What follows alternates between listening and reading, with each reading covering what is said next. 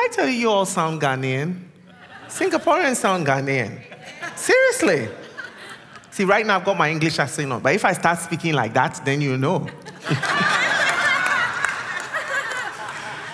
I was in um, northern Cyprus in March, and uh, a lady came up to me after I finished speaking. She said, Why do you sound just like me? And she was Singaporean. See? You all didn't believe me.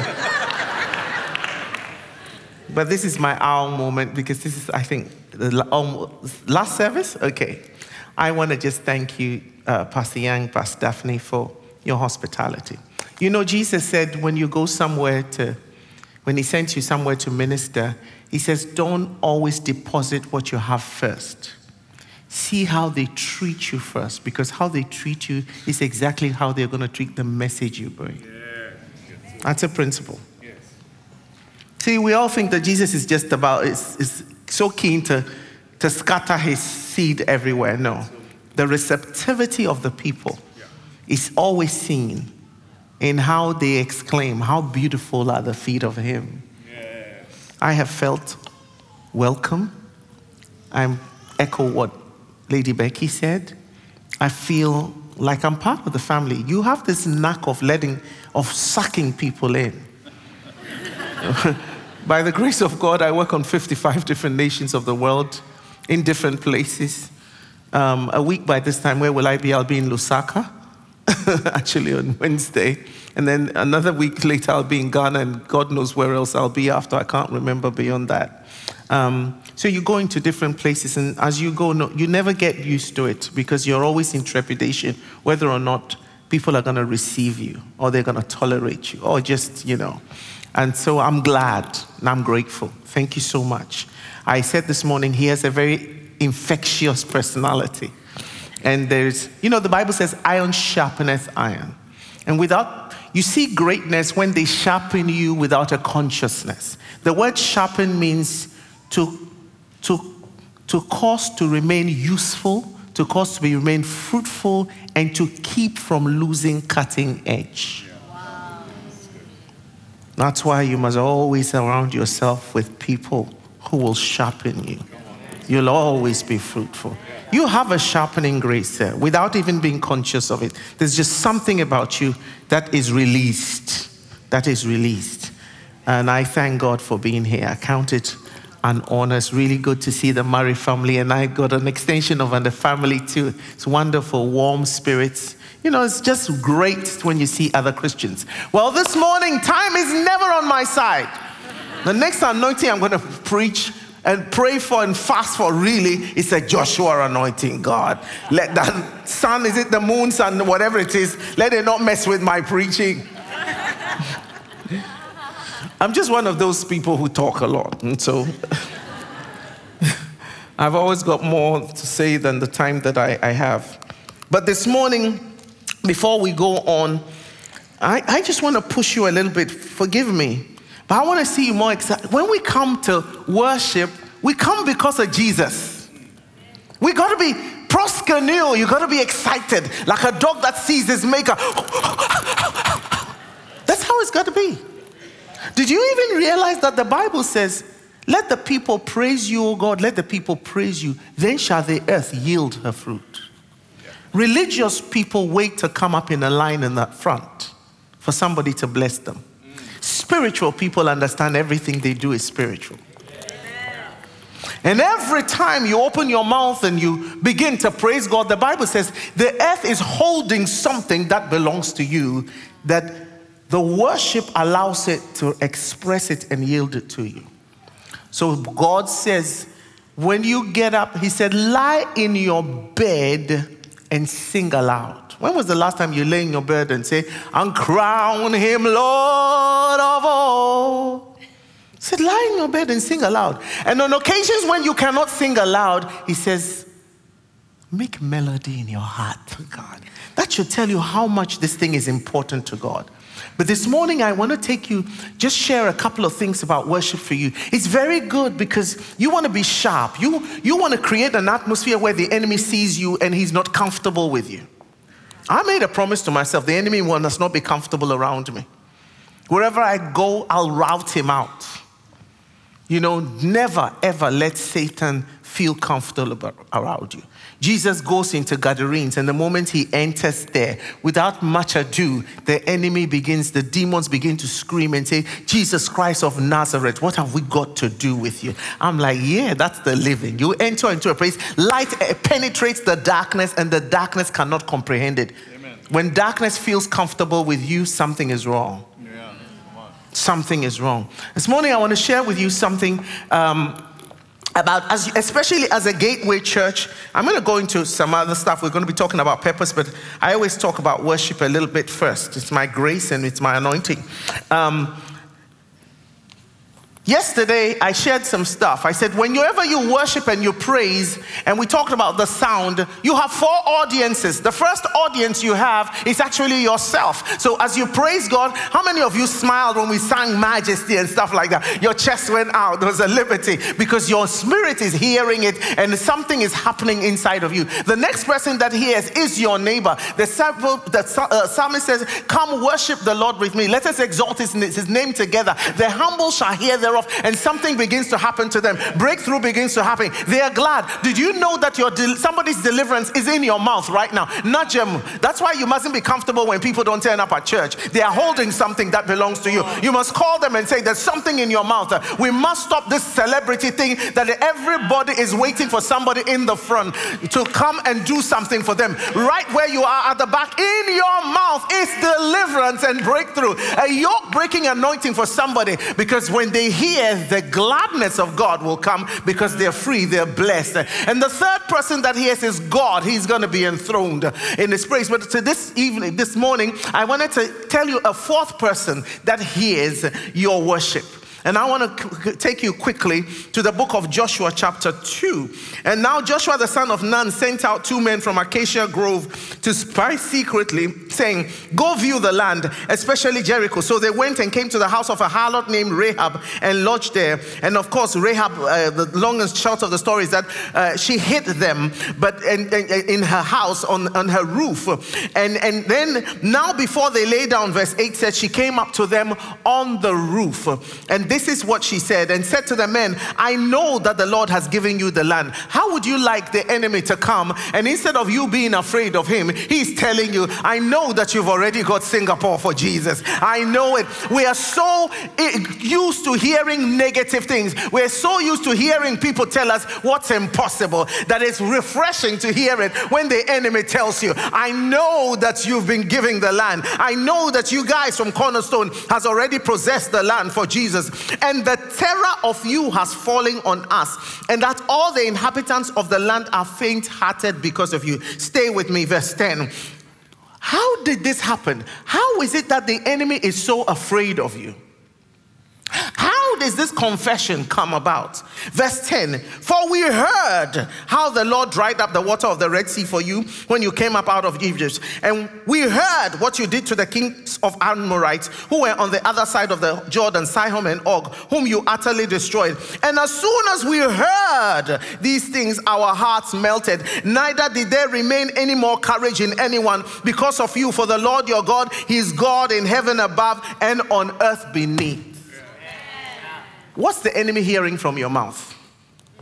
Moaning, griping, crying?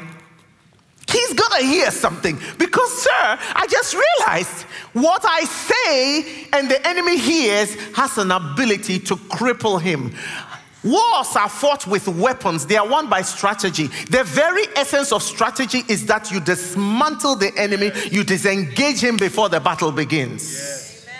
Israel hasn't entered a battle. And yet, this is the greatest city they are going to take Jericho. The Bible says in Je- uh, Joshua 6 that Jericho is highly fortified. The people are, now I understand why it's highly fortified. Nobody goes in and nobody comes in. They put themselves under siege. Why? Because they heard something. I'll tell you what they heard. Exodus chapter 15. You must always ask yourself, what is the enemy hearing? What is the enemy hearing? Sound is important. Sound is important. Then Moses and the children of Israel sang the song. As they went from town to town, city to city, they began to praise God. They began to release their sound. Everything responds to sound. Sea responds to sound, it parts in two. Loaves of fishes respond to the sound of Jesus' voice. They begin to multiply. Mountains begin to multi- uh, shift when they hear something. What is coming out of your mouth?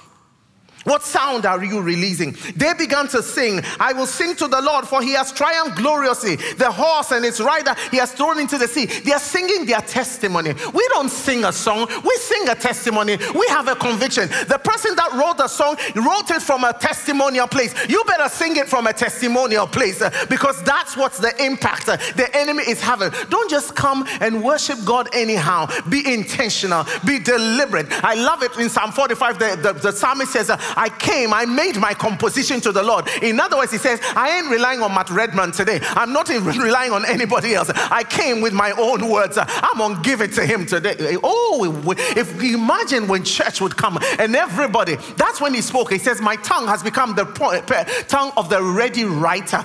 That was never meant for the preacher, it was meant for the worshiper. In other words, we came and I'm going to give it to him today. Ah, rise up, gird up your, your sword uh, amongst your enemies, rule powerfully. That's what it looks like. You understand? They are hearing some things. Eh? The Lord is my strength. The Lord is my song. He has become my salvation. He is my God, and I will praise him. My father's God, I will exalt him. But stay with me. So they are singing all these things. They are testifying of what God has done, and the people are hearing. Jericho is hearing, and according to Rahab, they no more have strength to fight. I like that.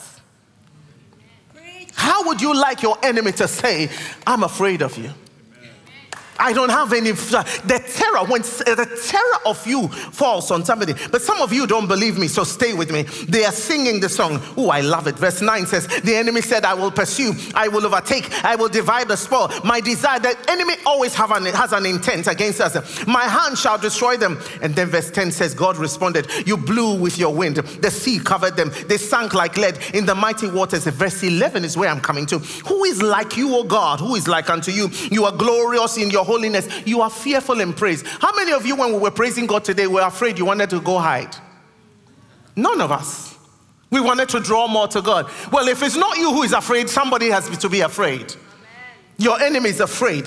He says, uh, Fearful in praise, doing wonders. You stretch your hand, the earth swallowed them up. The people whom you have redeemed. Verse 14 the people will hear and be afraid. Pastor, it's about time we put God's enemies to terror. My God, this is not my message, but I got to tell you this. I remember one day, one of our hospitality leaders, she, you know, when you bring up children, they go Sunday school, they know Christ Jesus, and afterwards they become teenagers, go to university, they don't want to know God anymore. So she refused to go to church. She dropped her mother off. Her mother went, and because she's in charge of hospitality, after the service, she has to do. So it's four hours later, her mother emerges. Her daughter has not moved from the car. She's still parked Tears drenched her face. She's sobbing, chest heaving. She said, What's the matter? She said, God came in the car. When, they were, when I left, when I dropped you off, praise and worship was going on. And God came in the car. I pray, Cornerstone, that as you begin to worship righteously, that the Spirit of the Lord will penetrate these walls and arrest them. I am telling you, a couple of months ago, I was preaching somewhere. This young girl came. She's a leader in a church church. She's a worship leader. I'm like, got him, God, him, got him, got him. You have to do it. But it didn't come because somebody, one person sang on there. It came because there was a rapturous level of faith that backed the worship and it penetrated outside and it created a climate and arrested a young lady in her car. Four hours she sat there weeping and could not move. We don't come here and do religious stuff we understand.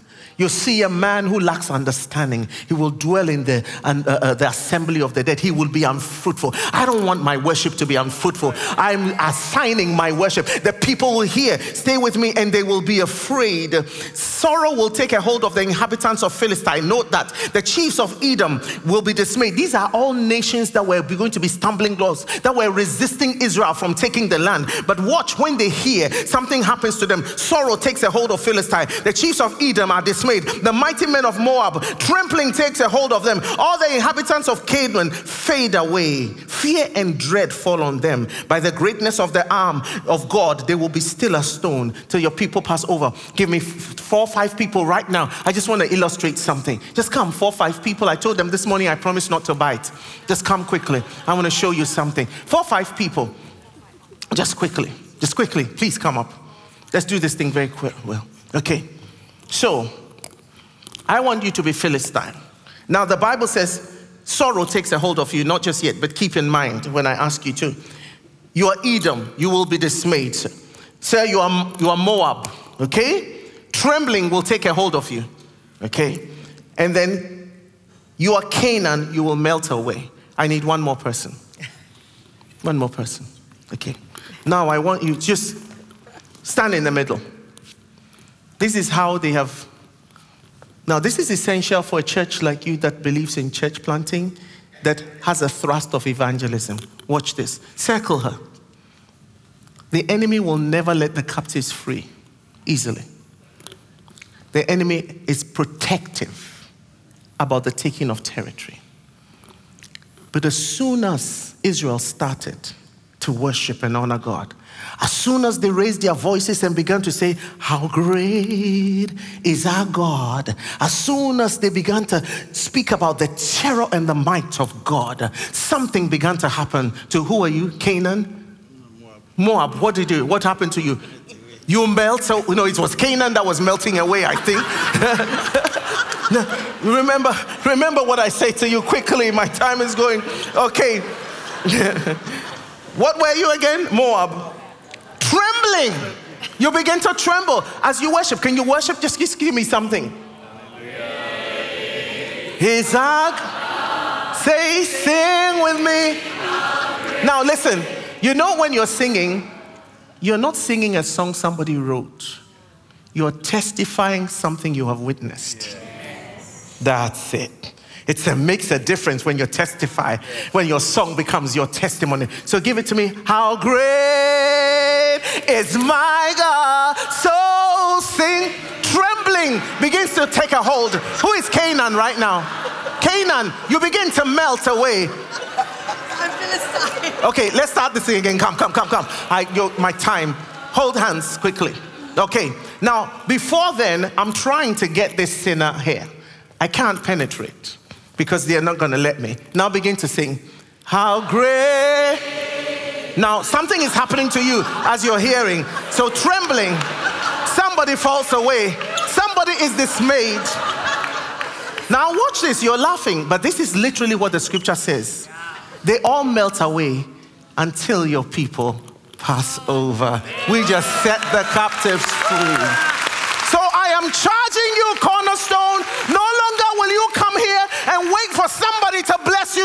song. We know we are on assignment. As soon as we walk in here, when our mouth is released, our sound of warfare goes out and God knows who's going to be released. I don't have time to tell you stories of people who have walked into a church from the street because they heard a sound. We charge you to become warriors this morning. We charge you to become dangerous. We charge you to become elements of God. I want to say this very, very quickly as I go. How many of you are anointed in this place? The Bible says we have an anointing of the Holy One. Do you know what? How many of you women have ever lactated? You've breastfed, breastfed. Okay. Was it inconvenient? Very. She says. It's true. Was it painful? Yes. Okay. Was it embarrassing sometimes when it leaks? Yes. Now, how, what's your favorite uh, uh, breakfast cereal? Um, granola. Granola. Do you drink tea? Do you put milk in your granola? Have you ever run out of milk at home? Ever in your life? Oh, she's better than me. I'm forever forgetting to get the milk. Who has run out of milk? Sharon, you have. Never uh, have you run out of, not for at home to drink. You always have milk. Gosh, I gotta take you to the UK. Stop laughing, my time's going. Anybody? Yes. You run out of milk. Yes. What's your favorite cereal? Um, cornflakes. Yeah. But you've run out of milk sometime. There's a reason I'm asking that. Have you ever sat down and went, no. yeah? You just told me? That you carried, you've ever carried yeah. breast milk. Yes. It was good for my baby. It was painful. Yeah. It was embarrassing. Yeah. You ran out of milk, but never once did you pump it. Because just because you carried it didn't mean it was for you. Come on. You are carrying an anointing, you thief, as we say. That belongs to somebody. It's a bit like keeping the tithe and God calls you a robber. Did you know when you don't fulfill purpose, because purpose always impacts somebody else's life, you're a worse thief?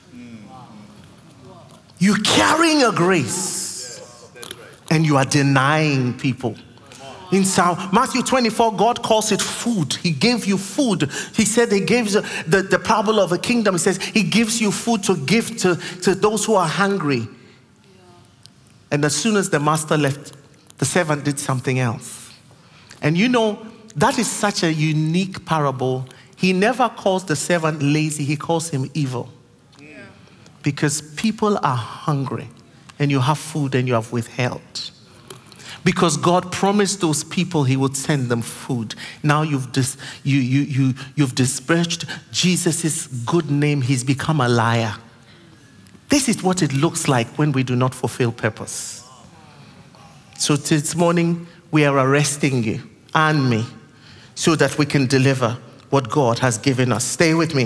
The greatest strategy, and I'm calling this living life in purpose on purpose, created with kingdom work in mind. The greatest strategy in life is not death, but life without purpose. Everything created according to Colossians 1:16, everything created including your life and mine started in God and finds its purpose in him. It is said of Jesus, for this reason the Son of Man was manifested, that he might destroy the works of the devil. He himself says, I have come that you might have life, and I have come that you might have it more abundantly. Jesus was clear. He was very, very intentional, very clear about his purpose. At the age of 12, his mom and dad are angry with him because they can't find him for three days. And listen to what Jesus says. He said, Don't you know that I'm a be about my father's work? Your father's work and your purpose doesn't start when you register an NGO, it doesn't start when you are officially doing something. Even Jesus counted preparedness as part of fulfilling purpose. Some of you are interns. You know that your ultimate purpose is not assuring, but it is important that you prepare. That's your posture. Many people are postponing what God wants them to do because they are waiting for a special occasion. But men are perishing. Society is rotten. Our nations are going apostate. Economies daily are collapsing. The world is on fire. The Bible says in Isaiah chapter uh, uh 14 that the devil has held captives and he's intent on destroying cities and he would not let the captives go free. That's why in Isaiah chapter 60 he talks about an anointing that sets the captives free. There's a correlation between what Satan is doing and what uh, God is doing. But listen to me. Jesus says, uh, Look, he says in John 4, he says, The harvest is ripe. The word look there means to look away from in order to see. If you keep, sometimes we see, but we don't see. He says, Why do you say it hasn't come? Most of us are waiting for, for revival to hit before we start evangelizing. But he said the harvest has already, is already come. He said that 2,000 years ago. So I wonder, and I asked this question this morning is it possible, is it possible at all that the rottenness, the stench of sin, the degree of perversion that we are seeing and experiencing in our society is a result of a rotten harvest? Because if you have a bumper harvest of fish and you don't do anything to create that fish and you leave it there, it'll rot. When it rot, the first thing that hits you is the stench from the rot. The second thing that happens is worms begin to come and disease breaks out. I put it to you, ladies and gentlemen, we have a rotten harvest. Evangelism and reaching out is no longer an option. Yes. Otherwise, the rot will kill us. Quit postponing it. Am I still talking to someone? It says the kingdom of God requires radical action.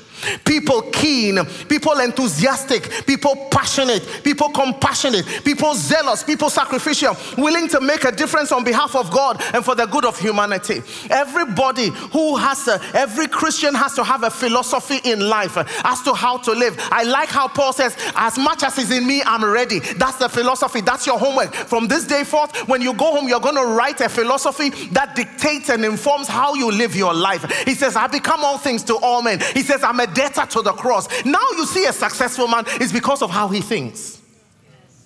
It's because of how he values things. What's yours? What's yours? Every one of us should have one.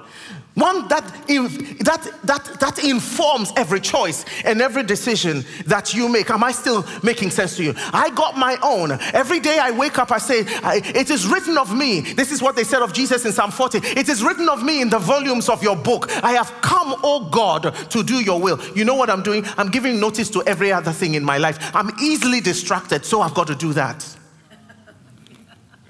Yes, there are many distractions in our world. So I've got to anchor my heart in something. I've got to speak my intent. I have come, oh God, to do your will. And I told you, every time you open your mouth, you have audiences. My spirit hears. My soul hears. The moment I say that, it is a sword drawn against everything else that comes against me to distract me, to slow me down, to snare me. And the second thing I do is I say, therefore, I report for duty, sir.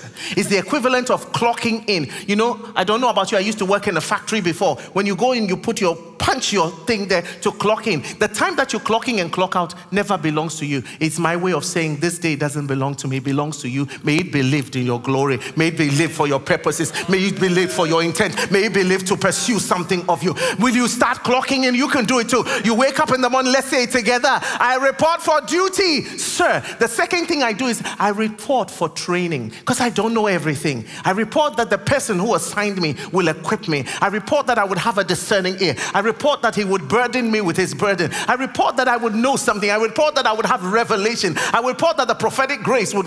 But you know, whenever you offer yourself, He will take you up on your word. And so I report for training. And the last thing I do is I report to bring Him pleasure. These are important things. It's for me. I do that and already I'm in gear for action. So I go out and I rub my hands together. I say, Who are we going to get today? It's exciting. Life doesn't become boring. For we are his workmanship, created in Christ Jesus for good works. What is workmanship? We are his poema. We are distinctly put together for a particular effect. What are you going to do about it? Your life is different from somebody else. Comparing yourselves with yourselves, you are not wise. By the way, social media didn't make you. Yeah. Social media creates a false persona. You understand? But I am already everything I should be. God made me. He says, I am fearfully and wonderfully made. I am crafted for rhyme and reason. In other words, God gave me my persona. He, and I'll give you an example. Ezekiel 28 talks about Lucifer. And he says, uh, uh, when you were created, uh, stones, onyx, and, and things were found in you. But he also says timbrel and harp. In other words, there was musical instruments in your composition. I don't know. Because Satan had to, Lucifer had to create worship. He was assigned the job of of bringing worship. And so this is God's MO. Everything that God demands of you, He already configured into your system. If you want to know your purpose, look at what you're good at. It'll tell you your purpose. By the way, God hid your purpose in you where you couldn't find, where you couldn't miss it, and where nobody could take it away. Let me say that again. God hid your purpose inside of you where nobody can take it away from you. Stop looking outside. Amen. Therefore, purpose is self discovery. Who am I? Can I give you an example very quickly? Remember Moses, and a lot of preachers preach that Moses dealt his hand very early when he killed that Egyptian because of his call. Can I disagree a little, just a tiny bit with that? Because this will help you. I can imagine Moses playing with other kids this guy is configured by God to hate bullying. Because every time he sees a bully, he's got to intervene. Other people walk past, he'll never walk past. Whether it's Jew upon Jew, he's going to come in and separate the bully from and the oppressor. Whether it's Egyptian against you, he's going to come in and do something. Listen to the calling of Moses. God called him to deliver the people from the oppressor bully called Egypt. Ladies and gentlemen, you're born with what you have to do. Oh, you didn't hear me. I'm not asking for a clap. I want you to listen. You are born Become great students of your own life. You, when you are born again, you have no obligation to study anybody first. You study God, and the second person is you. Become a student of your own life. sit down and say, This is my inclination. This is how I think. I can tell you, when I, when I look back as a child, I used to sit under a mango tree, and every ant that came, I lectured them day and night. Day. And when I was in class, they said talkative but shy. Talkative. I'm still very shy, but still very talkative. Everything that moves, I still remember. The teacher was, uh, the apostolic teacher was always resident here. You don't have to look far. I can tell you, I run an NGO too. I mean, we look, we, we do build health centers, boreholes, and stuff like that. And my greatest gift is compassion. If any person came to our house who was destitute, nobody asked them who they were looking for. Or they would just go, Celia, somebody's here to look for you. Because already you were born with this thing, born with this thing. Stop looking outside for your purpose. Reasons are the fuel in the furnace of achievement. We just heard it from the woman of God as she shared today. She had a reason that drove her to find her purpose. Jesus admonishes us, and this is the reason that I, I, I felt that God wanted me to share this message. He says, um, You can't take your time. There is an urgency. He says, All of us must quickly carry out the task assigned to us by the one who sent me. All of us must quickly. Did you hear that? All of us must quickly, quickly, quickly. Carry out the task assigned to one who sent me, all of us, not some, all, because there is little time left before the night falls and work comes to an end. So, Holy Spirit, lift up your hands. Father, we say, let a spirit of urgency, a sense of urgency, a sense of desperate urgency come. When I wake up in the middle of the night and cry, Abba, equip me, Abba, lead me, use me, God, to show someone the way and enable me to say, My storage is empty and I'm available. If you can use any God thing, Lord, you can use me, God. I'm available because the world needs me. All of us must quickly carry out the tasks sent to us by the one who sent us. Listen, if you don't carry it out, you will become irrelevant. She gave me a little bit of time. You will become irrelevant. If you delay, you might not be needed anymore. You've come into the kingdom for such a time. The moment God releases you, God's timing is impeccable. Yes. You carry something that's why we cannot complain about what happens in Singapore. Quit complaining and understand I am the solution. I carry a solution. I kid you not, I live this thing. I wake up and I say, I am a solution to my generation. I'm carrying the fact that I'm alive. I buried somebody on Thursday. The fact that I'm alive means uh, there is something that I have to present. You know, I told you this morning that, uh, sorry, I, I, forget that they're different people. And so let me just use a, a, an analogy for you. David is about to die. Now, during his tenure as leader of, of, of Israel, the, the nation has made its wealth through the spoils of war. He is a warrior king. But when David is about to die, he wants to build God a temple. He wants to build God a house. And God says, No, you can't build me a house because your hands are bloodied. God didn't say that because you've killed people, you are wicked. I'm not going to let you build a house because God made him a warrior. What do warriors do? They kill people, right? They go to war. But what God was doing is God chose his son Solomon. Solomon is the total opposite of his dad. Solomon is an economic economic leader, uh, David is a warring leader. God was bringing the nation into rest. May God give us discernment about what He's doing with our cities. May God give us discernment about what He's doing in our community. Intercessors, listen to me. We don't just pray any prayer. Let's pray the leaders in that, not because uh, uh, they are a favorite political party, but we, or even they are Christians, uh, but let's pray the leaders in that belong to the season. I totally believe somebody prayed Cyrus in. Totally. at the time that it was right. And so uh, Solomon becomes king uh, uh, instead of David. Why? Because God is bringing the nation into economic uh, buoyancy through trade. Solomon has grace and favor. He becomes friends with all his, dad's enemies.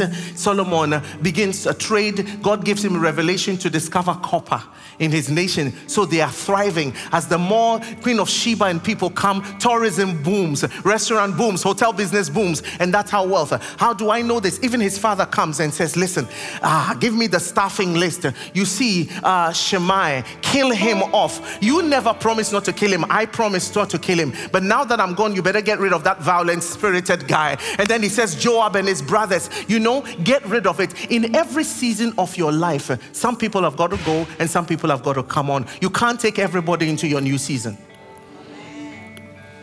Did you hear me? You cannot take everybody. Some people will sabotage, not intentionally. Because when you put a warrior in a room where you're talking about GDPs and economy, they will still find somebody to fight. Relevance is important. By the time you make up your mind that you're going to present your gift, you're going to now activate your purpose, nobody might need it anymore. Moses is a great leader. But Moses is an, he's the opposite. He's an academic. Moses is an administrator. He's a pen pusher. Moses builds edifices. Moses writes public policy. Moses has put public infrastructure for governance into place. He is a very intellectual guy. Who else takes an offering and says it's enough unless he has a budgeting and accounting experience? The guy is very educated. We see him, you know, uh, yeah, yeah, yeah, yeah, yeah, uh, yeah, yeah, yeah, yeah, yeah. Uh, I don't want to go there. We see him only as a power person. Moses' great gift is not just power, it's wisdom. It's wisdom. Because he knows how to build. By the way, you cannot transform a nation with just power. I'm African, I can tell you that. We have many miracles. Indians will agree with me. Asian countries, you have many miracles, but our economies are a mess because the first time you see God, He doesn't introduce Himself to you as a God of power, He introduces Himself as a God of wisdom. He, it's wisdom that calls forth the change, and power executes everything that wisdom demands. And so, wherever you see only power, you won't see wisdom. But wherever you see wisdom, you see power because He's God of both. May we not just make God a God of power, may we ask Him for grace. You speak, you look at even the Holy Spirit, the spirit of wisdom and might and counsel and knowledge and understanding and the spirit of the lord and the spirit of the fear of the lord. He is all of those. But but but there's something cerebral also. There, there's something that he wants to impart. And i said this very quickly because some of you when we talk about purpose you're just thinking about healing. You're just thinking well lay hands on the nation and heal it too. And sometimes the nation needs healing through wisdom. Joseph brought uh, in joseph's purpose uh, he brought pharaoh a 14 year e- economic plan he didn't get the job when he interpreted the dream. He got the job as he began to unpack an HR plan an agricultural plan, a commercial plan, how to transact and who to trade with. I pray that God would release that. There are many professionals in here. Stop looking for your for your anointing. Stop looking for your purpose outside of what you know that you naturally do. We need some Josephs right now. We need some Daniels. You understand? I'm saying that however God has configured you, if you're going to go to college, you're considering a career, even think about uh, how your career fits in with your purpose.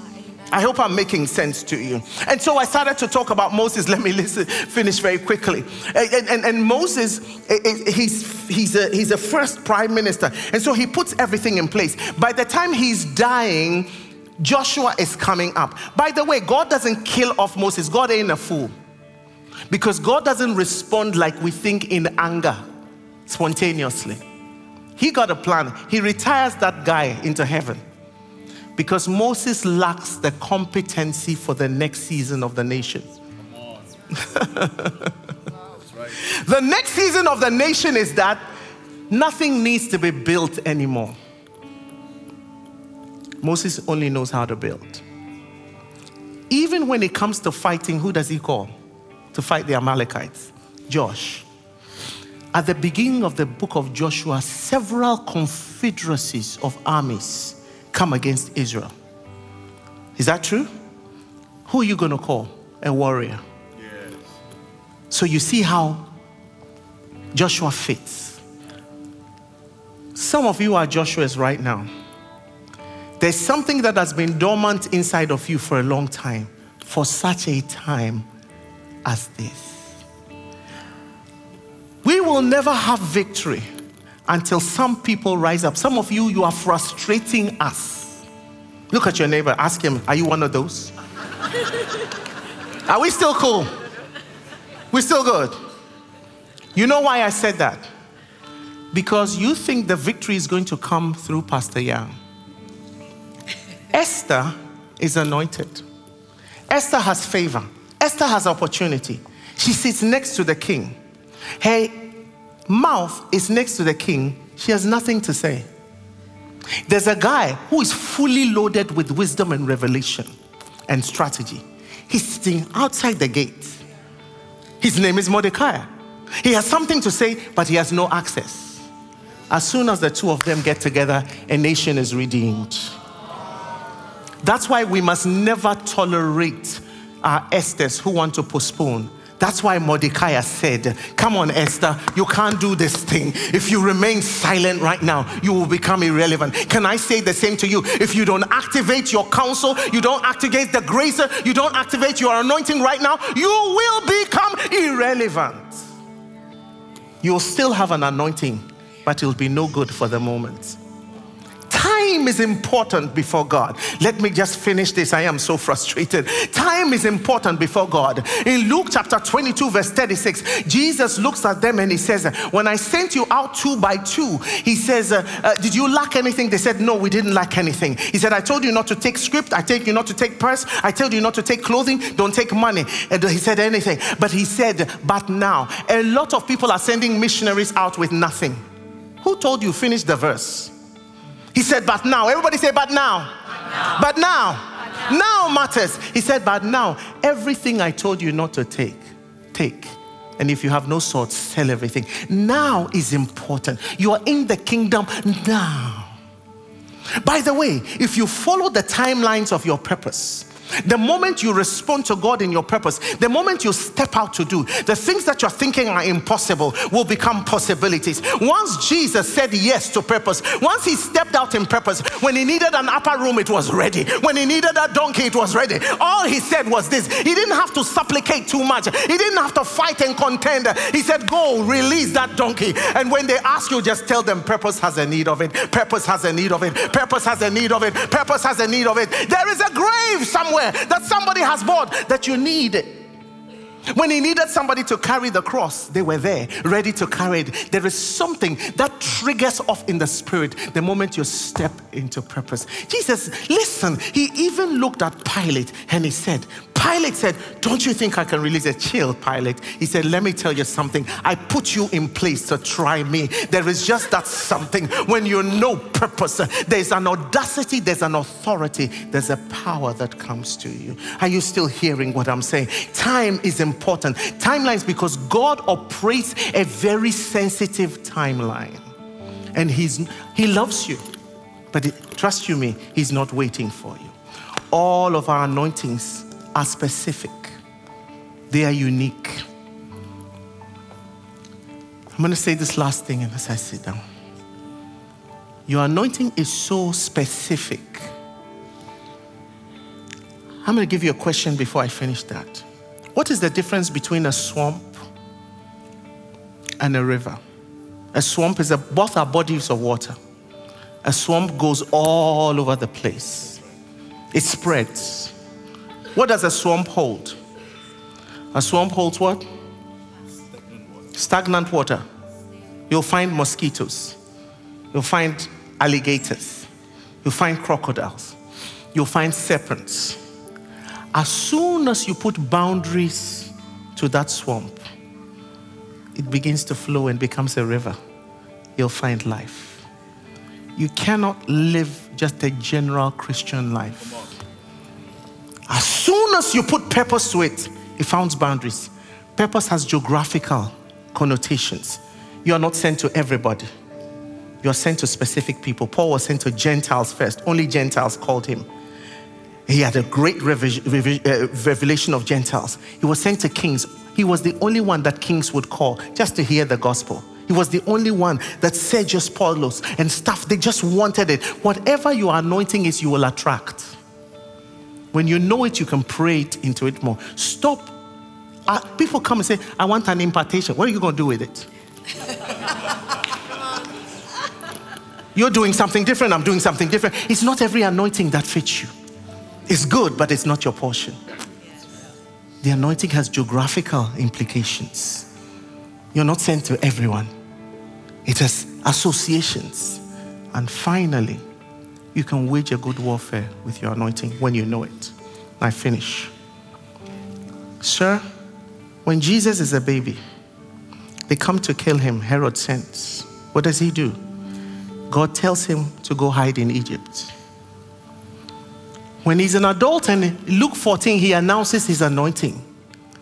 They come to kill him. There's a murderous intent to push him off a cliff. He doesn't go to hide in Egypt, he disappears. When they show up in Gethsemane, he doesn't disappear, he doesn't hide in Egypt. He said, Is it me you're looking for? What will you do when it's your turn? If you don't know your purpose, you'll get it all wrong. The Lord fill you with grace. The Lord fill you with the knowledge of His will. The Lord fill you with His anointing. The Lord fill you with understanding and discernment. The Lord cause you to follow where He leads. And in a year's time, in the days to come, you will see how transformational your life will be. He who has begun a good work in you, the same will bring it to His expected end. God bless you.